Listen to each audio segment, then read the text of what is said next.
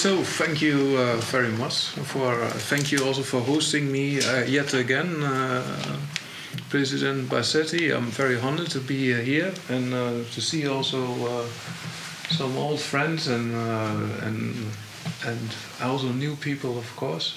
So maybe Johnny, you have to warn me when I talk longer than 15 minutes. Okay. So because I tend to get lost. So, so because we are here, of course, to discuss things and, and, and not to expose you to, to many uh, to many lectures. Um, so please also do interrupt me at any time you wish. Uh, well, for me, I mean, the short term or the short uh, definition of responsible innovation is simply driving innovations towards uh, social desirable ends. Now, this sounds uh, very simple, but very, but almost every single uh, word in this simple sentence is uh, problematic and it's not implemented right now.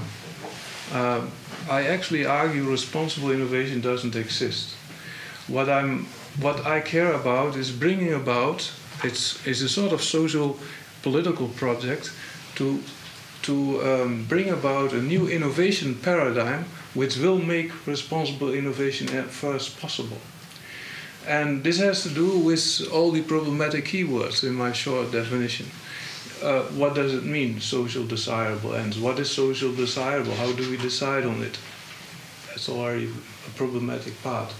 Currently, we have no mechanisms about that. All innovations uh, are more or less coming over us they are the major chains, uh, uh, major agents actually from social change. And if you think you live in a democracy, you actually have to realize that we are more subject to change than agents of change. And so, responsible innovation in the first instance would bring the agent, uh, being us, of course, back into the picture. That we will not be subject to change, but agents of change. Um, then, of course, the element of driving innovations towards them. How do we do that? We currently have no governance mechanism for this. It's fully absent. We leave it up to markets. Um, so there are, just in this very short definitions, only problems, no solutions. Um, let me then let me then start to um, to, to, to, to point out to a, a couple of what I and on this I, I, elaborate to a more detailed extent in the handbook. Uh, what are the current deficits of the global research and innovation system?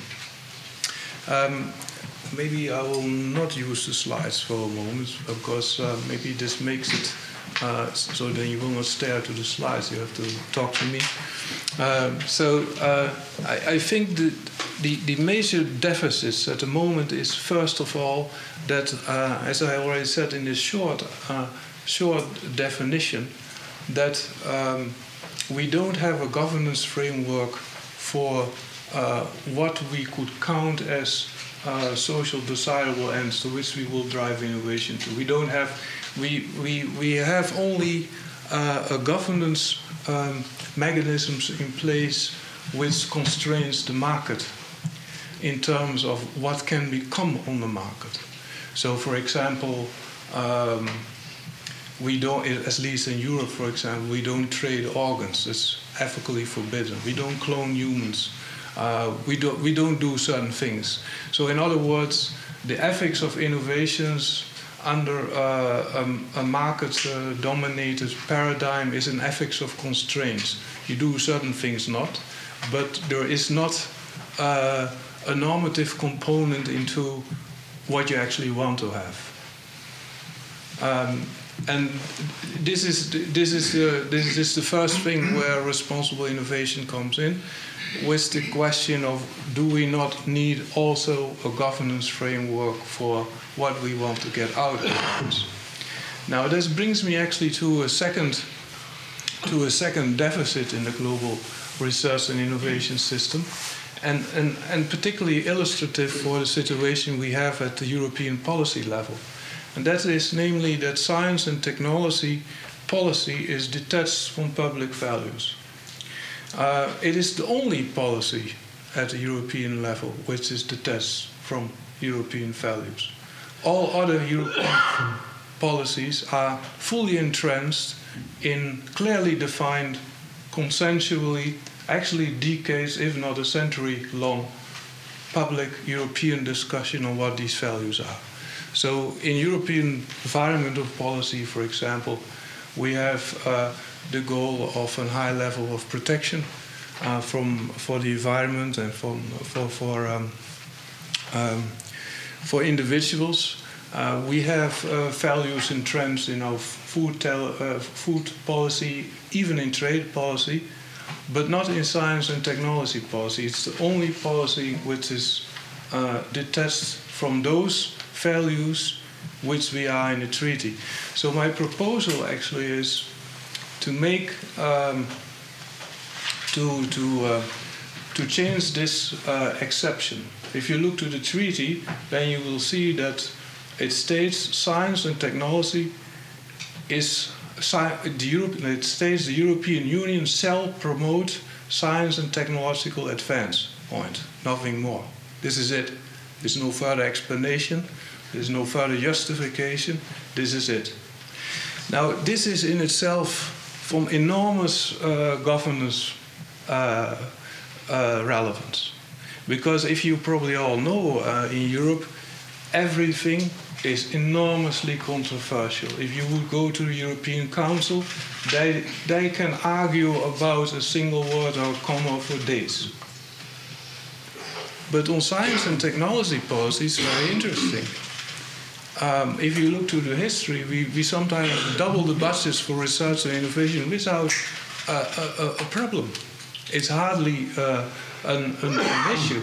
And why it is not an issue? Because it's detached from these values. This is why we don't make it controversial. So in the last uh, framework programs change, for example, till now, we have increased again from 60 billion to 100 billion for a seven-year program. Just like that. Even though the total budget will go down now, even with with the UK leaving the EU, which is a significant loss also in terms of finance. So um, science and technology policy must be extremely good if this is possible.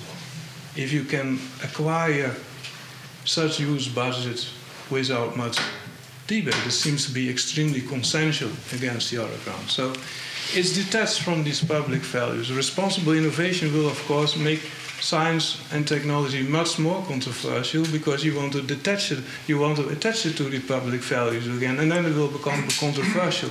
It will raise the question uh, to which purpose we actually will have innovation for.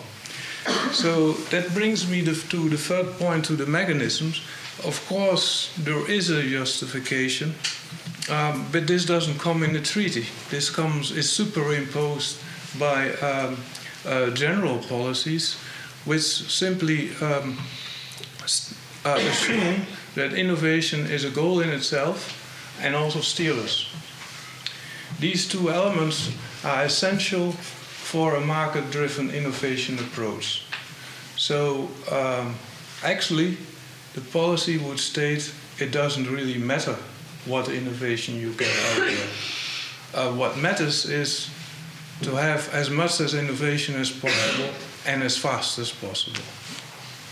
These are the two, uh, two dimensions on which the European economic policy is based. And of course, the justification is that any innovation, whatever it is, will contribute to economic growth. I don't know, is it, are there any economists here in the room? Because I have an issue with them, so it's, so it's it's, it's a, this is a real problem because even the framework program, uh, I mean, it was the last framework program, was justified, among others, when you do an impact assessment on framework program, And they say, well, if we implement this framework program, then by seven years, or by the end of the program, we will have 1.x percent growth uh, in GDP, and we have, I think, uh, one and a half million more people employed. Exact numbers. Now, this is very interesting because if you go to the nature of technology, then everything is uncertain. We cannot even predict what will come on the market in a few months. We, all major technological change has been unpredicted the last 20 years. Everything is uncertain, everything is unpredictable. As we said already from the beginning in our diagnosis, we are subject to change, not agents of change. So how can these economists then say in seven years it's 1.2 percent and not 1.5 or 2? So it's just, it's amazing, no?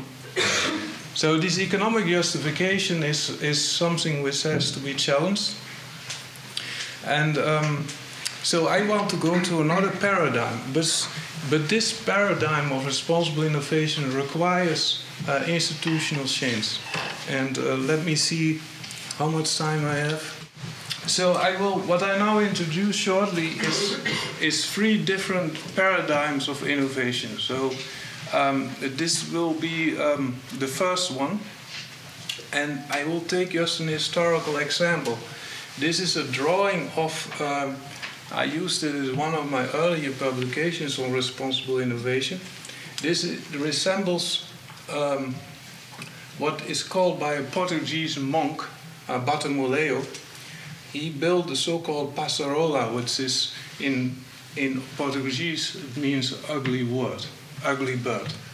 So what you see here is a construct, uh, a drawing and an invention of him of what would be a machine which could sail through the air. And this works on electromagnetic fields, it works on um, wings uh, and all kinds of other scientific things.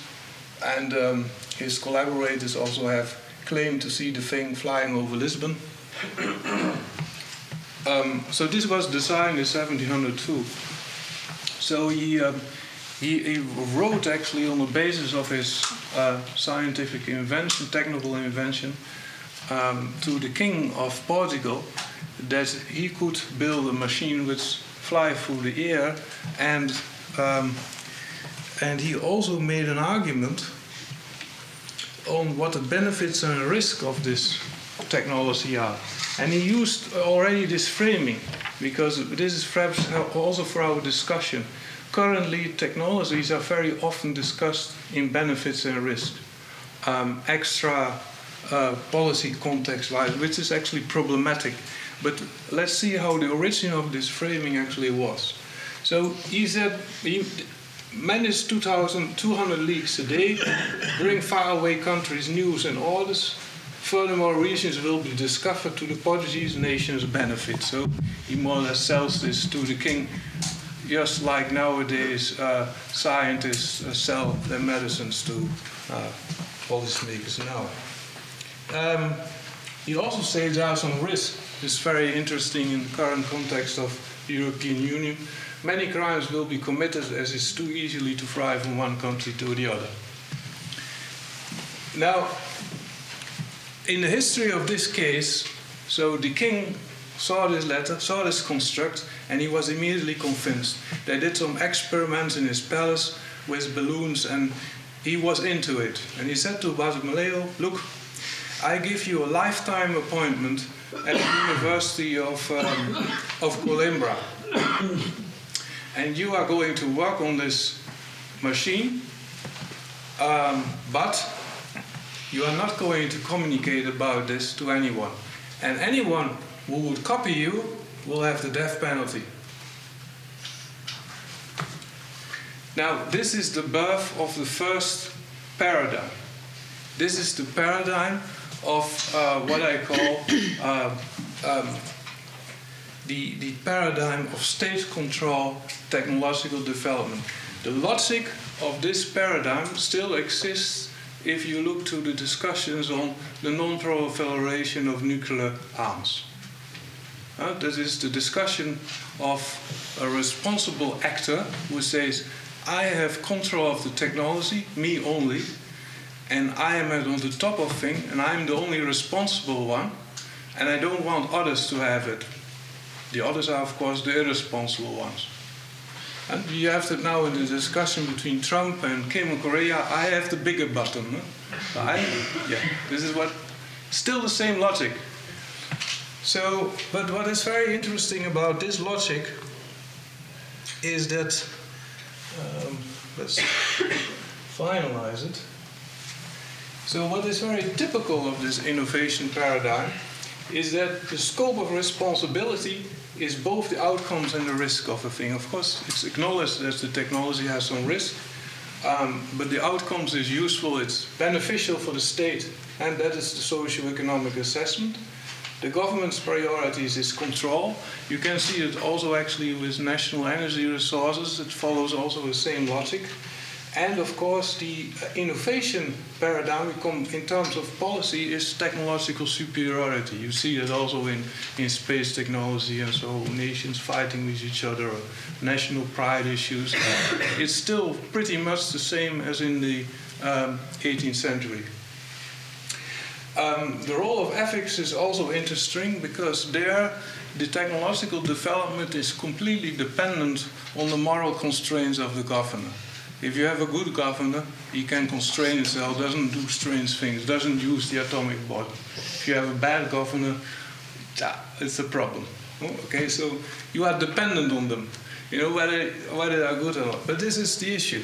So now, of course, where I was complaining about in the beginning is, is this major new paradigm, which I think is the current one, uh, and which has eliminated something from the state governance one. And that is that the focus is completely on the risk of the technology, but not on the benefits anymore. There, the government is out. Um, so, what happens here in terms of governance is that we only have market hurdles. So, in terms of safety, quality, and especially uh, the risk of technology, there we have extensive European regulations about, but we don't discuss things on in which direction it should go. So the socio-economic governance goes to macroeconomic advantages, as we argued just about innovations is is not it doesn't matter which one uh, any innovation is good and only the speed of innovation is relevant and what is very typical in terms of funding is that we always fund research on technologies from which we hope this will bring our economic superiority in terms of our economic competition. So we fund either bio or nano or, or this type. Now it's AI. So you have all these hypes, and it was very, very typical for these things. So as I mentioned this already, this dominates is dominated by an ethics of constraints. Now, responsible innovation has these features. So as, I, as we argue in the book, of course, we advocate that governments regain their responsibility, not just for the risks and the constraints of the technology, but also for the outcomes. And that we favor particular outcomes over other. Um, that this thing is new. Now, so recently, I think in European politics, you can see this shift. Very slowly, uh, politicians start to agree that we all the money we stop put in this research system is that we want to get particular things out of it. Um, so this started off around 10 years ago in the Lund Declaration, where we started working on what we now call societal challenges or the grand societal challenges. So that means climate change, uh, food security, these type of things. So social desirability comes here into the picture, although there is still no mechanisms on how to decide on it. This is still, of course, empty. We have not uh, mechanisms for that. So this is also a challenge for the paradigm of responsible innovation to try to address precisely this and to, to address the issue on how to make research and innovation responsive to public values rather than let them operate it independent from them. So that eventually means actually that what I call ethics as a driving force. That means that uh, ethics will not only be a, a, constraint for technologies, but that ethics and normative principles will actually be democratically embedded in the construction of technology. and you see this now happening in experiments already, uh, especially in the ICT fields, for instance, to uh, to address privacy issues, autonomy of individuals in the design of technological systems, or what is now called value, value sensitive design. So these things are happening, but not yet in terms of institutional change. So you see this paradigm sets certain off, but most of these keywords are still only uh, wishes. There are no mechanisms to address those. So I will um, finalize this with where then the problems lie in how we can address this. And I think we need four institutional things. So this will sound all pretty radical, but the first, uh, the first change is actually that we have a crisis, two crises in science, which we have to address, and this is where I work in the Commission since the last uh, eight years on. Uh, first, I think we have a what we call reproducibility crisis in science. Um, I just give one example from this. A survey in Nature, so this is supposed to be a good journal. People who publish in there, they get highly rewarded. But 70% of the scientists who publish in Nature who have been surveyed by the journal claim that they cannot reproduce the data of their colleagues. And Philip Campbell, a former uh, editor of Nature, told me that actually 60% what is published in the journal at all is not reproducible. So I was thinking, well, this all crap what's in Nature. You know, this is what you learn in high school, no? I mean, if if the physics, uh, if things are not reproducible and the data is kept, what, what do they then publish? So this is a big, big issue. Uh, and the other issue is uh, related to this, comes from the other side. This is uh, an article in Economist, I think already from 2013. It states that 90% of uh, second phase clinical trials fail. Now, this has to do with the situation in science in which um, apparently we don't do this anymore as in the past. You see here a fantastic picture of science as discussion, uh, where you see Einstein and Marie Curie, the only woman in the middle. But uh, these were physicists arguing about uh, what they did for each other. Oh, they were in working actually in other fields, but they are interested. Um, this picture you cannot have nowadays for any science anymore. Um, this has to do with, first of all, um, people don't want to share the information anymore. They compete with each other. And secondly, science is so organized and micromanaged that even people in, within their own field don't understand what the other is actually doing. It's, science has become ever more knowledge about less and knowing more about less without knowing what the other does about less. So this creates a knowledge uh, problem in terms of reproducibility. That's, but that's just only one crisis in science. I have another one which is more relevant even for our discussion. I call this the productivity crisis in science. Just also one line to back this, this bold statement up. And in recent research, states that um, from Bautra and other colleagues that roughly every nine years since 1950, uh, so the number of drugs approved by the US Food and Drug Administration has halved. So they come to the conclusion actually that science is not creative anymore. So we run out of ideas. Uh, this is their conclusion. Uh, I don't share the conclusion, but the diagnosis is devastating for science. What is going on here? Uh, we, we, we spend, we, we, we have, uh, currently, we have more scientists on Earth than ever lived before. We spend uh, a factor of 100 more than in the 1950s. Um, but apparently the output is minimal. How come this situation? So one element is there that we have to open up science. So it's simply we have to share information as soon as possible rather than publishing as fast as possible.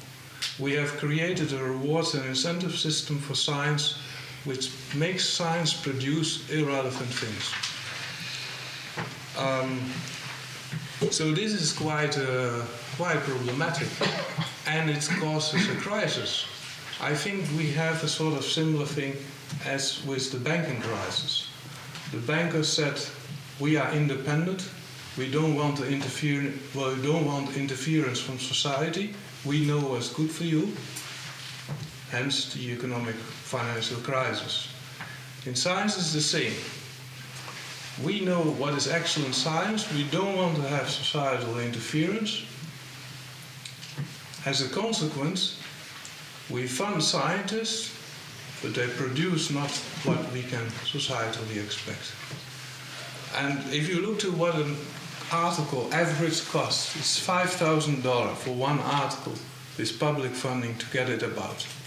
Now let's imagine, just for the sake of the argument, in 2025 we will have 200 million Chinese science graduates. Let's imagine they publish all one article for $5,000. So 200 million times 5,000 is $1 trillion. And the average citation of a scientific article is 1 to 2 in its lifetime. Is $1 trillion justifies this money, one citation, this is, this is the bankruptcy of science. We have to change the science and we have to change the incentive system. Otherwise, we will not improve this. So this is the institutional change number one.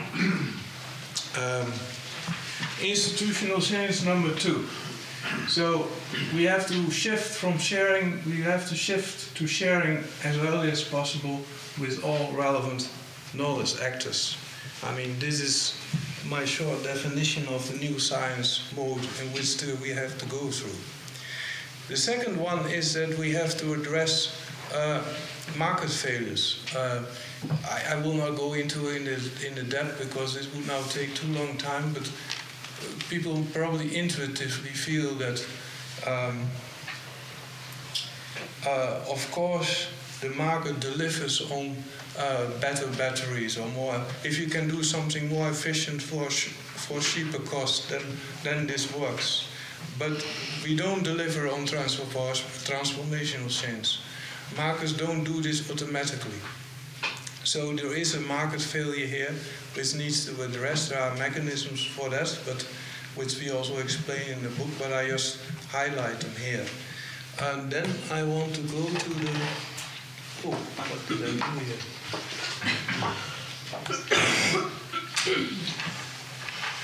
The third dimension of institutional change needs to go about by what I'd call institutionalization of collective co-responsibility. That actors, uh, not just the scientific actors, but all knowledge actors, uh, work together and become responsible and mutually responsible for the production of the knowledge and to work together on what they produce. So that means also changes in uh, market standards for innovation. Now, there are some like, uh, you know, I wanted to mention Elvio Mantovani and Andrea also, you know, Andrea Moca. Yes. So, um, uh, so these guys have done extremely important work in this area uh, of responsible innovation in trying to uh, develop new standards for the for uh, for companies, for the markets, for responsible innovation. And why this is so important? Because, as I said before, we now have only an ethics of constraints. We need also standards which give some directions to innovation. so this is why this is this has not been done uh, up till now. So so I think they have made a really a major contribution to that. So and finally, and I will then end here. Uh, we need uh, uh, a new form of governance which is anticipatory in nature rather than uh, only responsive to changes. And to make innovation um, and governance anticipatory, it means that we already have to act in the pre-legislative context in terms of setting up normative principles for how the innovation should look like, how when they emerge. In the book, I have given some examples on that, um, but I won't go into that. Maybe we'll address it in the discussion. But I think we need on all these fronts institutional change in order to get back to the paradigm which we had uh, before. Uh, so let me see.